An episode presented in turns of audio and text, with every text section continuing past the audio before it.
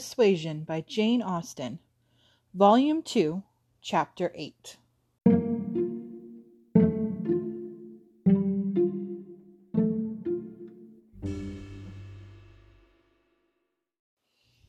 Previously on Persuasion. Anne Elliot has been regretting the fact that she turned down Captain Wentworth's marriage proposal for like eight years at this point. She stayed with her sister for a while and got to moon over Captain Wentworth because he was back in the neighborhood and he seemed to be courting some other girl. But then it turns out he's not courting her and she's actually getting married to somebody else. And now they're both in Bath and she finally met him last chapter for and for the first time in this entire novel halfway through volume two, they finally have a conversation and talk to each other a little bit. I mean, it, I'm getting very excited for a very tiny little conversation. It was not much, but it was something. They had an actual conversation. Mind is blown. It's amazing. And so now, next chapter, chapter 8, I believe we're going to the concert, which is they talked about in chapter 7. So we're hopefully going to see some more interaction between um, between Anne and Captain Wentworth. And that is where we're at, so I will get into chapter 8.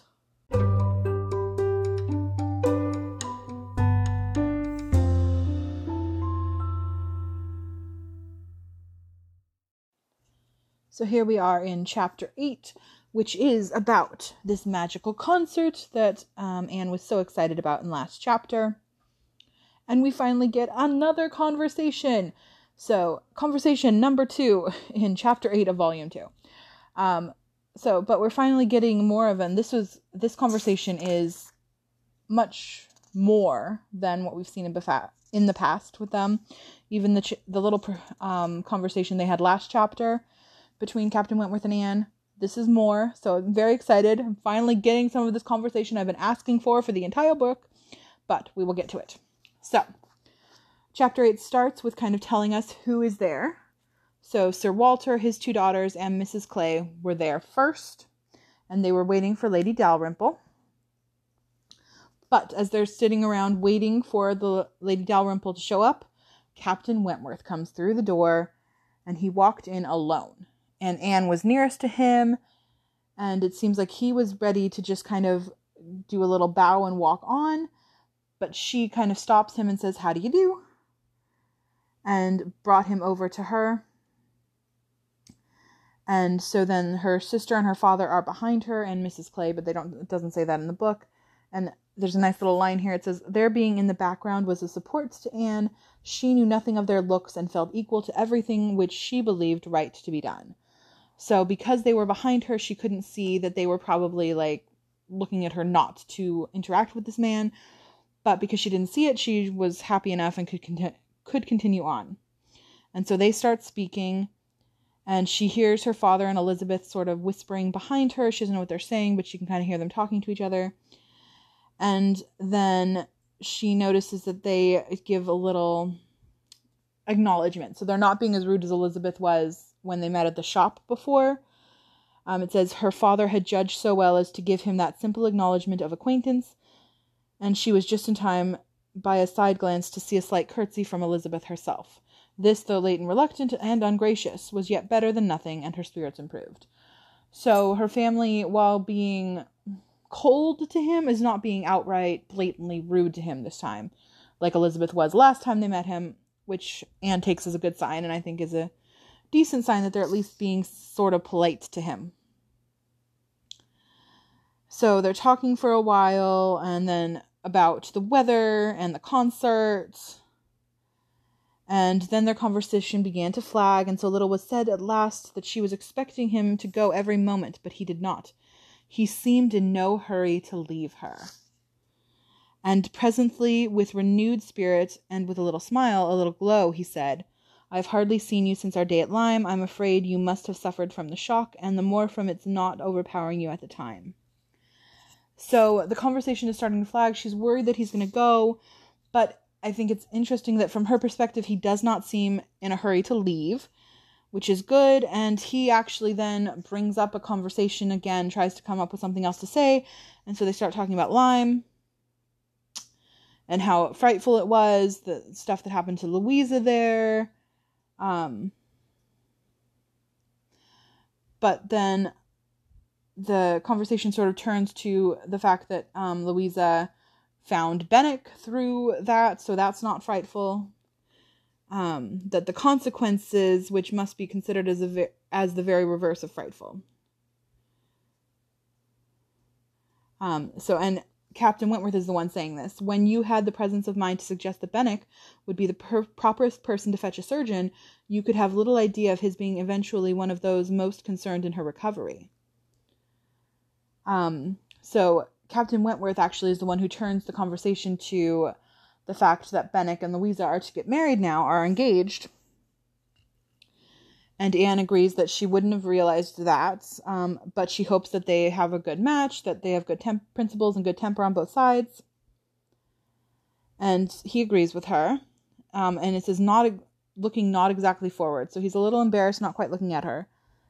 But there, I think, ends the resemblance. With all my soul, I wish them happy and rejoice over every circumstance in favor of it.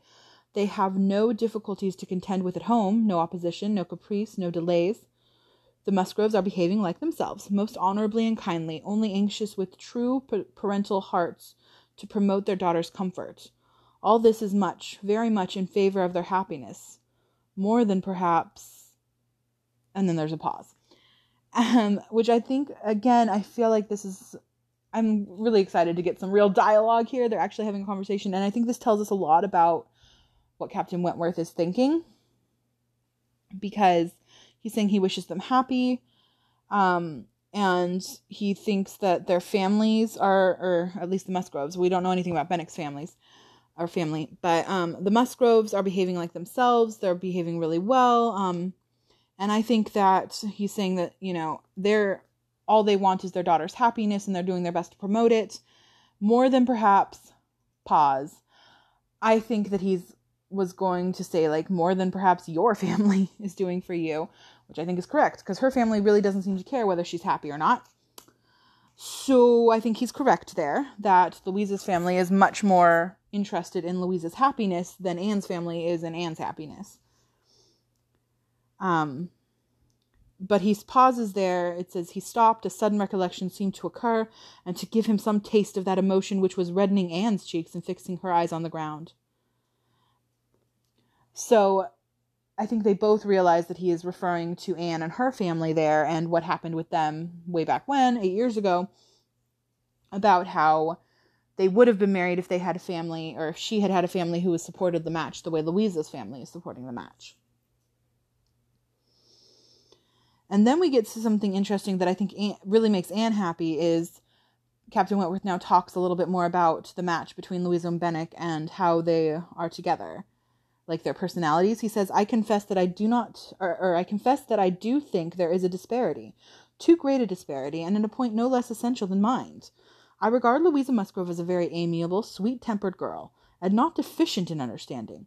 But Benwick is something more. He is a clever man, a reading man, and I confess that I do consider his attaching himself to her with some surprise. Had it been the effect of gratitude, had he learnt to love her because he believed her to be preferring him, it would have been another thing, but I have no reason to suppose it so. It seems, on the contrary, to have been a perfectly spontaneous, untaught feeling on his side. And this surprises me. A man like him in his situation, with a heart pierced, wounded, almost broken. Fanny Harville was a very superior creature, and his attachment to her was indeed attachment. A man does not recover from such a devotion of the heart to such a woman. He ought not. He does not. And this this whole thing is just dagger to the heart. so amazing.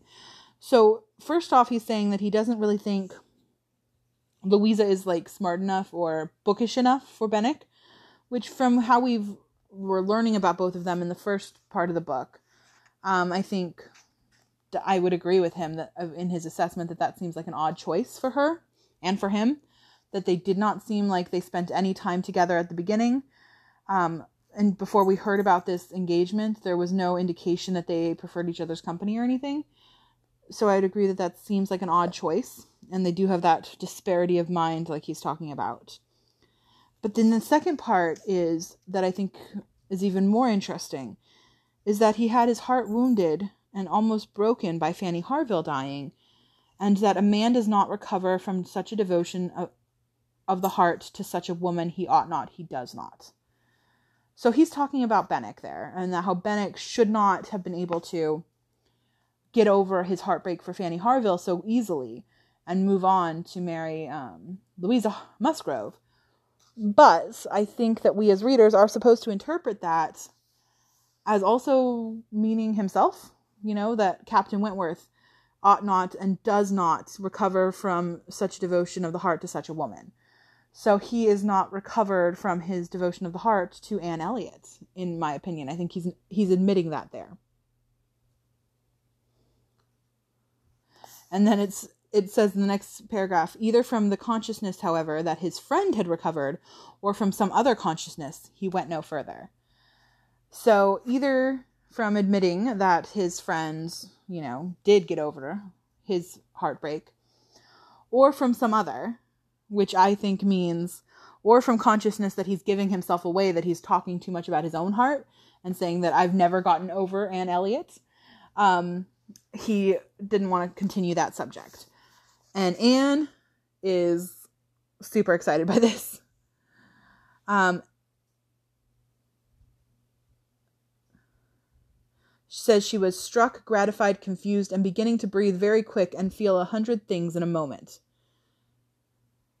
Um, so she is noticing that this is an important thing that he said, and I agree with her. I think this is a very important little speech he just made to my mind, this is him admitting he's still in love with Anne, which I knew from the beginning anyway, but I think this is him finally admitting it, and Anne is realizing that.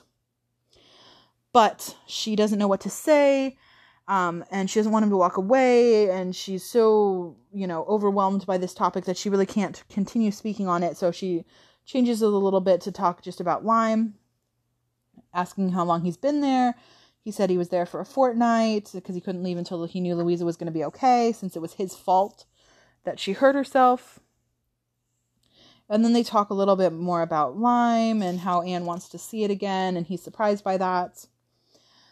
And she ends with saying that there's so much beauty, so much novelty and beauty. I have traveled so little that every fresh place would be interesting to me but there is real beauty at Lyme, and in short, with a faint blush at some recollections, altogether my impressions of the place are very agreeable. So what I think she's referring to is the fact that when she was in Lyme, she was spending time A with him. And so she remembers him there and his friends and like and if you remember when they were in Lyme, she had a very positive association with Captain Wentworth's friends, with the Harvilles and Benwick, and how she felt like she could be at home there, she could be friends with these people, and how thinking like she had these thoughts about how if she had married him, she would be able to move in that society and how much better, how much happier she would be if she could. And so I think she's recollecting some of that and thinking about how if she was there as Captain Wentworth's wife, and also this idea of that she has traveled so little and as a, you know, naval wife, she would get to travel a lot more and how excited she is by the idea of more travel I think that that blush and that recollections and things, she's she is commenting on the fact that she would want to be his wife. I think, um, which we already know, but very kind of not coming right out and saying it because that would be completely inappropriate of the time. But their conversation is then interrupted because Lady Dalrymple comes in. So Sir Walter and his two ladies, which I mean which I take to mean um, Miss Elliot, so Elizabeth and Mrs. Uh, what's her? I, why do I can never Mrs. Clay? I can never remember Mrs. Clay's name. Her name does not stick in my head. Mrs. Clay go up to meet them, and um, so it's Lady Dalrymple and her daughter Miss Carteret, and there's also Mr. Elliot and Colonel Wallace there, and so they are the whole party together. Um, and so she has to go up and like you know, do the pleasantries. Um, but and she's kind of doing that, but she's so excited about the conversation she just had and what she feels like has been sort of communicated between her and Captain Wentworth. Um, that she doesn't really seem to be paying much attention to the civilities. It says um, she gave herself up to the demands of the party, to the needful civilities of the moment, with exquisite though agitated sensations. See, she was in good humor with all. She had received ideas which disposed her to be courteous and kind to all, and to pity everyone as being less happy than herself. So she is. This is like the first time we've seen Anne be happy this entire book, I think she has is finally like having these happy emotions because she thinks that she just had a connection with Captain Wentworth again. And I think they did. They finally had this conversation. It seems like it might be similar to some of the conversations they had had way back when, before this proposal, and you know her turning it down and being persuaded to tell him to go away. Um, so she is over the moon at this moment. But those emotions were a little subdued when she steps back from the group and wants to go back to talking to Captain Wentworth, and she finds that he's gone. He's left. So he's gone off into the concert room, and they're like in the room outside the concert room waiting for the group to get together. But she assumes she's going to see him again later. He'll be in the room, so ho- hopefully they'll have a little bit more conversation later. Then Lady Russell shows up, and that's the whole party. So they all go into the concert room. And I think this is pretty great. So Oh, so upon Lady Russell's appearance, soon afterwards, the whole party was collected, and all that remained was to marshal themselves and proceed into the concert room, and be of all the consequence in their power, draw as many eyes, excite as many whispers, and disturb as many people as they could. so their party is all about making sure that everybody can see them and see how high class and wonderful they are and how well they're dressed and blah blah blah. Kind of the same thing that all that Elizabeth did in the last chapter at the at the little shop that they stopped in. Had to make sure everybody there knew that she was going into the carriage with Lady Dalrymple. So here, same thing. Uh, they want to make sure everybody in the room notices that they are all coming in and who they're coming in with and blah blah blah. All about it. And then there's this great dig against Elizabeth, which I think is hilarious. It says, Very, very happy were both Elizabeth and Anne Elliot as they walked in. Elizabeth, arm in arm with Miss Carteret, and looking on the broad back of the Dowager Viscountess Dalrymple before her, had nothing to wish for which did not seem within her reach. And Anne, but it would not but it would be an insult to the nature of Anne's felicity to draw any comparison between it and her sisters, the origin of one all selfish vanity, of the other all generous attachment which is just burn on Elizabeth and her character, right? Because this is saying that both Elizabeth and Anne are really happy at this moment, but Anne is really happy because of her selfish vanity of being seen with the Viscountess Dalrymple, Dalrymple and her daughter, so being seen with these people with titles. And Anne is super happy because she just talked to her crush again. Um, and so Anne is not even really noticing the room. Her happiness was from within, which is beautiful. Um,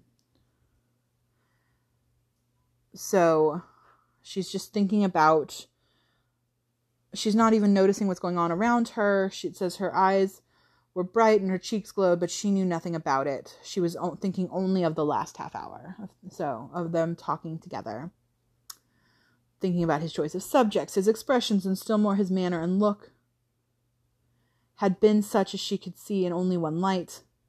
His opinion of Louisa Musgrove's inferiority, an opinion which he had seemed solicitous to give, his wonder at Captain Benwick, his feelings as to a first strong attachment, sentences begun which he could not finish, his half averted eyes and more than half expressive glance.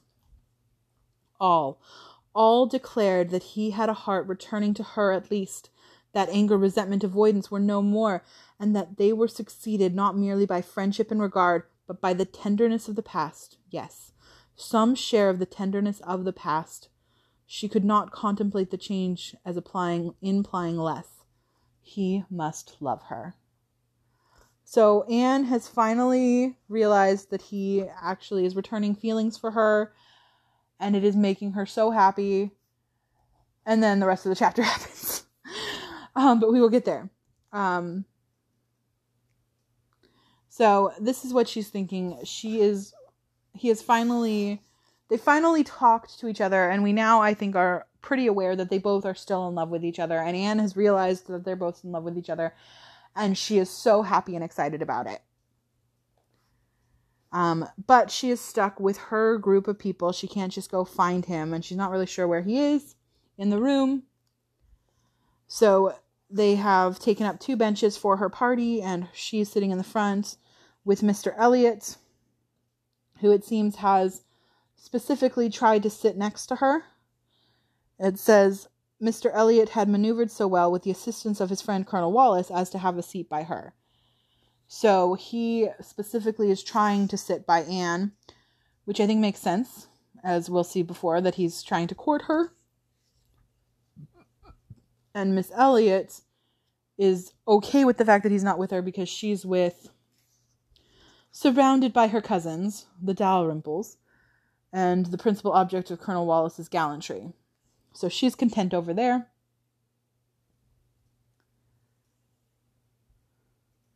And so Anne is in a really good mood. She's all excited about the music.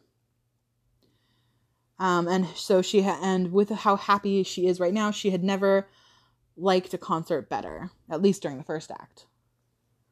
But towards the close of it, she's talking to Mr. Elliot and she explains the word of the Italian song, and he starts flattering her. So she's being sort of modest, as you know. Oh, I, this is what it says, you know, kind of the near meeting. I'm, I'm, you know, I do not pretend to understand the language. I'm a very poor Italian scholar. And he just kind of laughs. Yes, yes, I see you are. I say you know nothing of the matter. You have only knowledge enough to, of the language to translate at sight these inverted, transposed, curtailed Italian lines into clear, comprehensible, elegant English. You need not say anything more of your ignorance. Here is complete proof. Um, which is a very sweet thing to say to her. Like she's being so like overtly mod overly modest, right? about, oh, you know, I don't really know Italian that well, but then she just interprets the Italian song so easily. And so it's great. And then he has another line. He says, I have not had the pleasure of visiting in Camden Place so long without knowing something of Miss Anne Elliot, and I do regard her as one who is too modest for the world in general to be aware of half her accomplishments, and too highly accomplished for modesty to be natural in any other woman. So he is again laying it on thick with these um with these compliments. And he also is sort of charming enough and knowledgeable enough to be complimenting her brain, her accomplishments, her mind more than her person and her figure, which I do think is the better way, you know, to get in Anne's good graces. I think he's correct. And uh, so she is just pushing him back, like, for shame, for shame. This is too much flattery. I forget what we are to have next. And returns to looking at the playbill to see what the next song is going to be. Um, so she is kind of pushing his attentions away, but he's not done. And then he says something that I don't really understand. I'll be honest with you. So it says that I knew you by report long before you came to Bath. I had heard you described by those who knew you intimately. I have been acquainted with your character many years, your person, your disposition, accomplishments, manner. They were all described, they were all present to me. Um, and Mr. Elliot was not disappointed in her interest. No one can withstand the charm of such a mystery. To have been described long ago to a recent acquaintance by nameless people is irresistible, and Anne was all curiosity. So he's saying basically, Oh, I've known of you for a long time. I know some really good friends of yours. They've told me all about you. Um, and I've heard about you years ago, you know, for a very long time, for many years. And Anne's like, Well, who told you that? Like, trying to figure out who is telling, and he won't tell her who her friend is that he knows that has told her all this stuff. But he says they had the best things to say about her, and he had many years ago received such a description of Miss Anne Elliot as had inspired him with the highest idea of her merit, and excited the warmest curiosity to know her. And Anne can't figure out who he means, but she thinks it must be Mr. Wentworth. So that's Captain Wentworth's brother, who was at Monkford, who was like the curate at Monkford. So in the church, that that was the reason she met Captain Wentworth. He was visiting his brother nearby.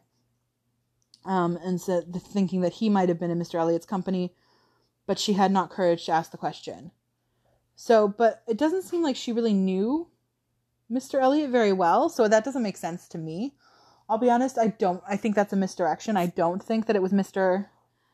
that Mr. Wentworth, Captain Wentworth's brother, would have been the one to talk to Mr. Elliot and like talk her up and say how wonderful she was. So and it also seems like a dumb lie. Like I don't know why Mr. Elliot would say that if he didn't know her friends. But we don't know many friends that Anne has, right? Like Lady Russell. Well, Lady Russell would have been willing to now talk her up, but she she didn't think well of him in the past, so I don't think it would have been her.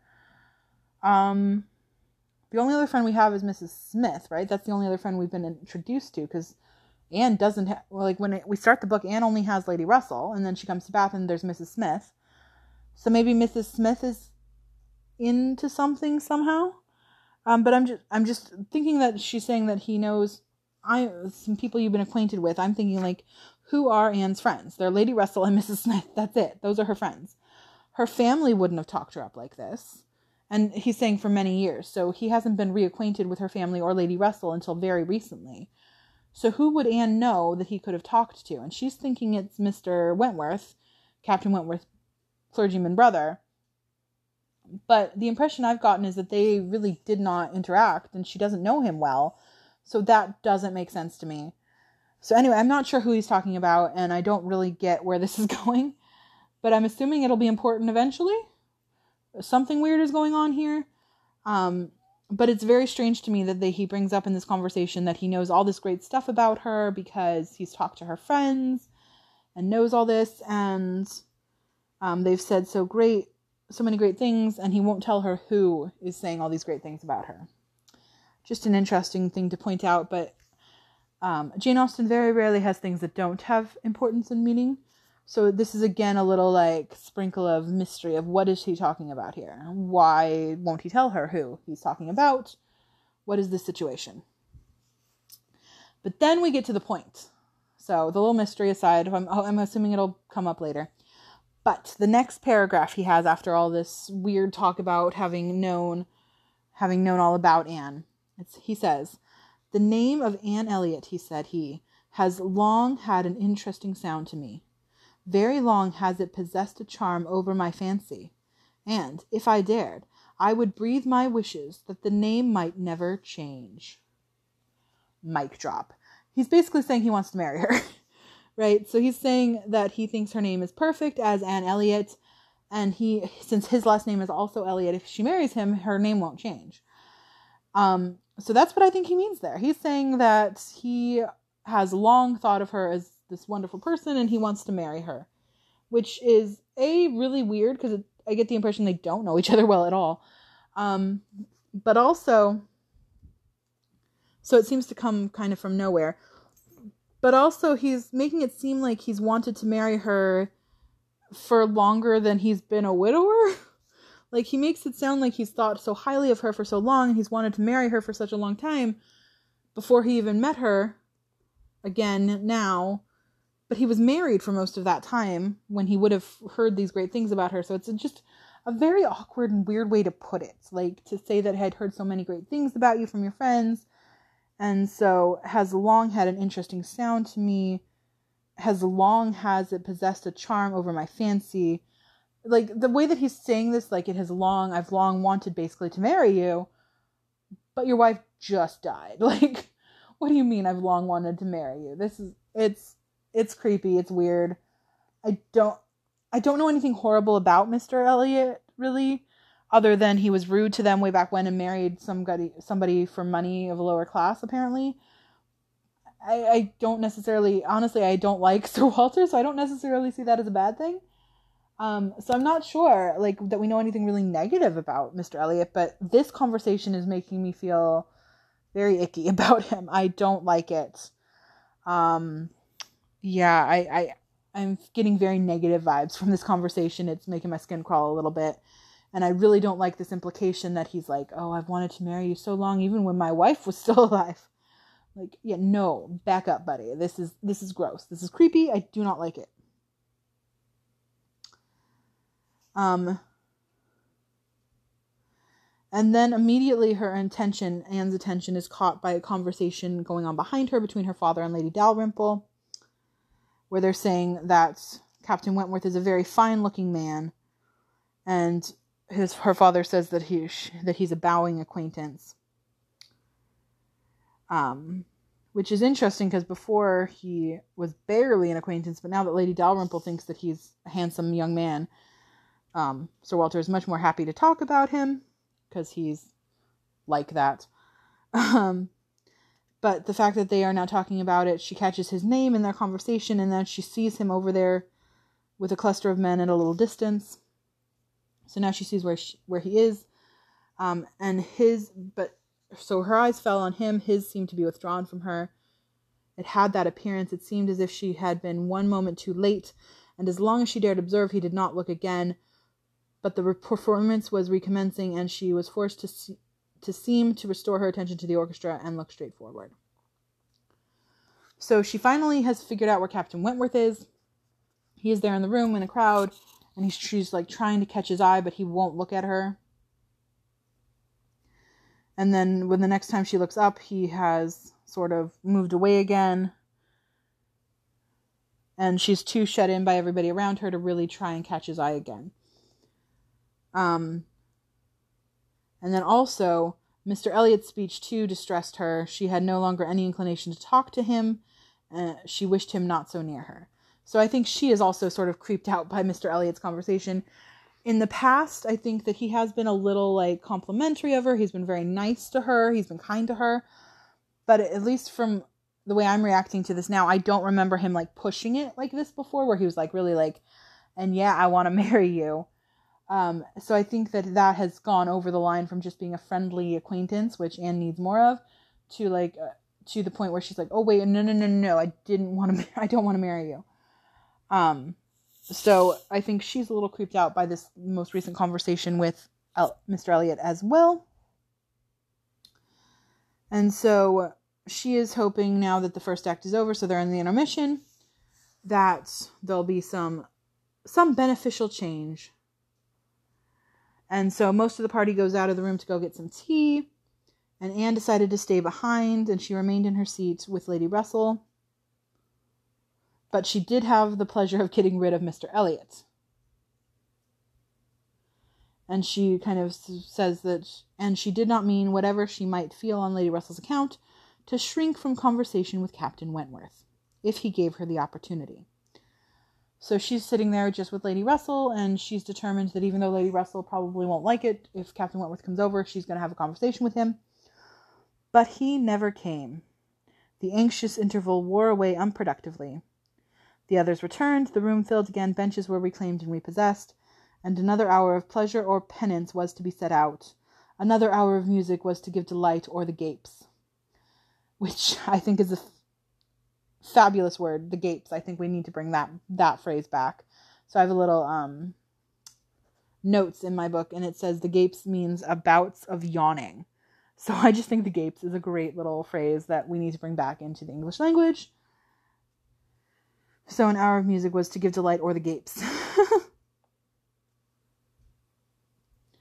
um, which I think is still true when you go to the theater or to concerts and things. Um, I just really liked that phrase, so it doesn't really add to anything else, I don't think. Back into Anne. So they're coming back in, and luckily she's not having to sit next to Mr. Elliot again because Mr. Elliot is invited by Elizabeth and Miss Carteret in a manner not to be refused to sit between them. Which I think probably could be seen as either both or one one or both of them not liking the fact that he had given all his attention to Anne before um, I, we don't really know Miss Carteret at all, but Elizabeth does not like sharing attention. We know this. She likes to be the center of attention at all times. And she also has her designs kind of set on Mr. Elliot and has for a very long time from before his first marriage. She wanted to marry this man. So the fact that he's paying attention to Anne, I'm sure she does not like. So it makes sense that she pulls him back. Um, and Anne actually then, it says, and by some other removals and a little scheming of her own, Anne was enabled to place herself much nearer the end of the bench than she had been before, much more within reach of passer-by. Um, so she gets herself to towards the edge of the bench, and and so she's able to hopefully catch, you know, catch Captain Wentworth's eye. That's the reason that she's made this move, right? So she's actively trying to catch his attention at this point and has been and being unsuccessful really. Um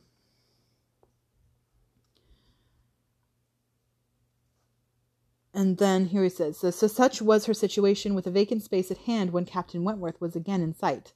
She saw him not far off. He saw her too, yet he looked grave and seemed irresolute, and only by very slow degrees came at last near enough to speak to her. She felt something, she felt that something must be the matter. The change was indubitable. The difference between his present air and what it had been in the octagon room was strikingly great. And so so he comes up to her like an hour later. So they just had this great conversation before where she filling her with butterflies. They've basically decided that they both still love each other.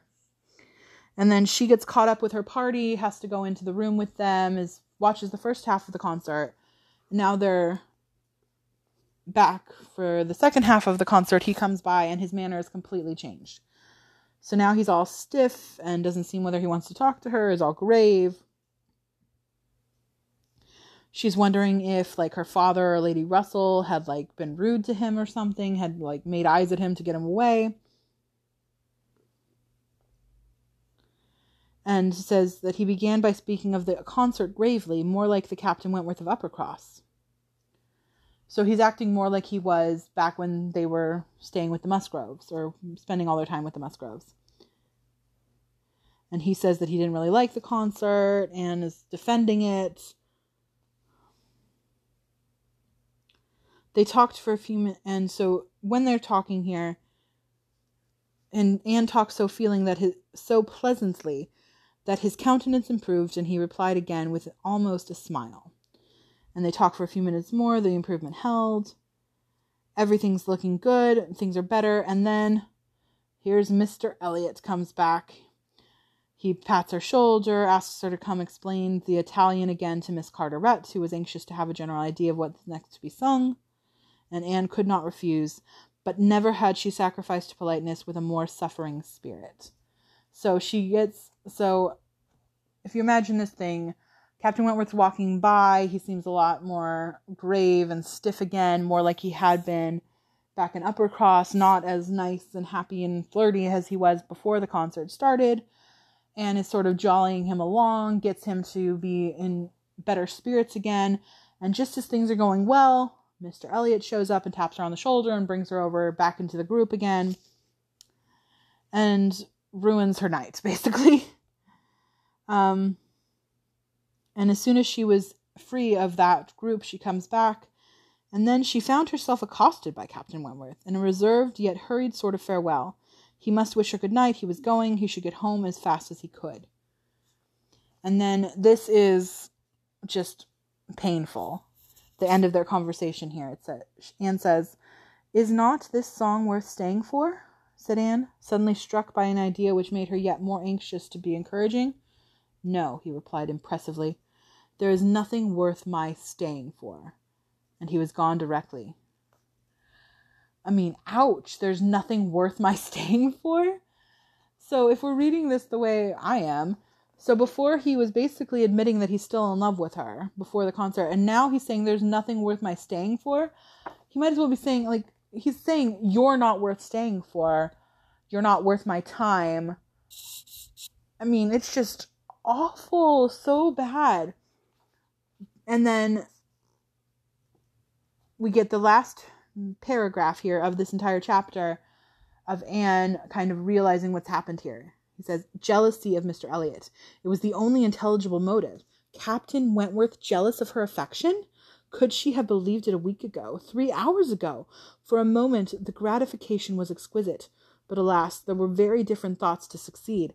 How was such jealousy to be quieted? How was the truth to reach him?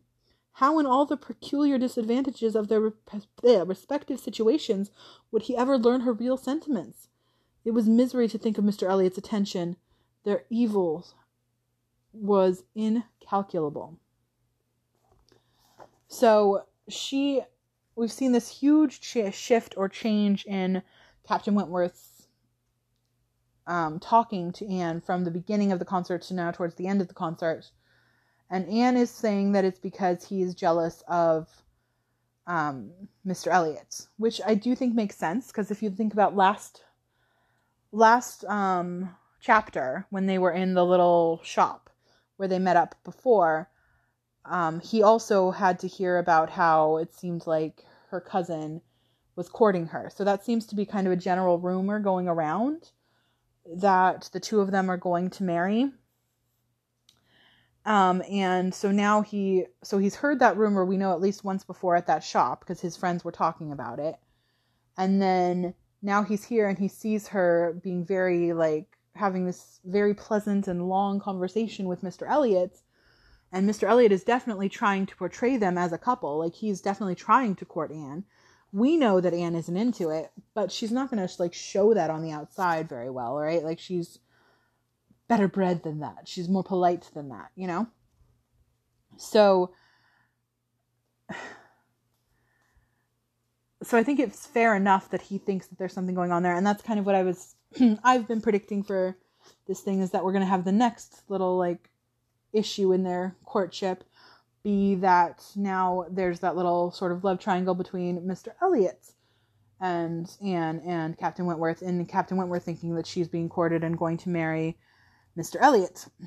And I think Anne is also right to be worried about this of how is she ever going to like convince him that that's not true? Because she really doesn't have good access to him as we've seen. She's gone days without seeing him. She doesn't know how I mean, she has no real good way to get in contact with him. Um, you know, even at the end of last chapter, we saw that it went days without seeing him because they don't go to any of the public things that where he might be. So she doesn't have any access to that. You know, to the public places where she might see him in the evenings. This concert thing was a sort of rarity that they went to one of the public venues. And she did get to see him there. But where else is she going to see him around Bath, right? Like, that's difficult. It's hard for her to figure out a place where she's going to be able to run into him and talk to him and solve this situation. And you know, she's not allowed to write to him. She's not allowed to go call on him. Like she needs to like accidentally bump into him. That's the only way she gets to talk to this man. Um, so it I think she's right to be worried about that, though I assume they will find a way to run into each other because we're getting close to the end of the book and they have to end up together. I will accept no other alter- no other ending. So I'm sure that they will run into each other, but I think it's fair enough that she is worried that they won't because she has, you know, no control over that. She has to literally just accidentally run into him. She can't go like looking for him. But so what we've gotten out of this chapter is that I think we are very clear as readers that Anne and Captain Wentworth are still in love with each other and are definitely should end up together. And then we have this Mr. Elliot situation kind of ruining everything. Um, where he seems very nice and polite, but like I said, this most recent conversation makes me feel kind of icky. I feel like there's something wrong with him. Um, there's some deeper connection or something for how he knows some of her friends so well to have gotten some weird like intel on her. So that's weird. Um, the way he's talking about wanting to marry her and having wanted to marry her for a long time, even though he's only recently been widowed, is also really weird, and I don't like it. So I have I have some questions. I think there's something iffy about Mr. Elliot. I don't like him. Something's wrong with him. um, and I think that he is now serving as this foil to keep uh, to keep Captain Wentworth and Anne from having a nice conversation again. Right? Because he's sparking the jealousy, he's pushing Captain Wentworth away by thinking that Anne might be getting married to somebody else. Kind of the exact same like flip of what was happening in the first half of the book when they were with the Musgroves, and Anne was staying back and staying away from him because she thought he was going to marry Louisa. So we're seeing kind of that reverse of that now the other way, and how much Captain Wentworth doesn't like it either, although this time it's not Anne's fault. Like, Anne's not doing it on purpose the way I think Captain Wentworth was doing it on purpose in the beginning. So, that's where we're at. We've had this i don't know what we're doing next chapter. We don't have a specific lead into what's going to happen next. But i assume that we will see more of captain wentworth that she will accidentally be able to bump into him again and somehow convince him that she's not marrying mr elliot. The situation with mr elliot might have to come to some sort of head. I don't know. I'm almost seeing maybe a like proposal scene where she has to say no. I don't know. That will be very hard for Anne. I don't see her like doing as well with that kind of scene as like Elizabeth Bennet does with with um Mr. Collins. So I don't know. I'm not sure what I'm expecting except for that I'm expecting Anne and Captain Wentworth to have more time together and to actually like get over this new speed bump in their relationship. And I'm expecting something fishy with Mr. Elliot to pop up. We don't have that much more time to learn any of these fishy situations with Mr. Elliot or like what his backstory is. Um, there's only four chapters left in this entire novel. So we're getting very close to the end. So I'm assuming these little things have, the tales of the stories have to start wrapping up. Um, I just don't really see how, except for like I'm just seeing some more meeting meetups with Captain Wentworth where they can have some more conversations. Other than that, I don't know where this goes. I am kind of lost. I'll be honest. I don't know how she wraps this up in the next four chapters or what exactly happens. I mean, honestly, you could wrap it up with them in one chapter. If Captain Wentworth and Anne would just have a real down to earth conversation, I think we could wrap this all up real quick. But the stuff with Mr. Elliot and everything, there's some tangled webs going on. I'll be interested to see what happens, and I want to see, hopefully, that Captain Wentworth and Anne get to interact some more and overcome these differences. So, that's the end of chapter 8. I'll be back next time with chapter 9.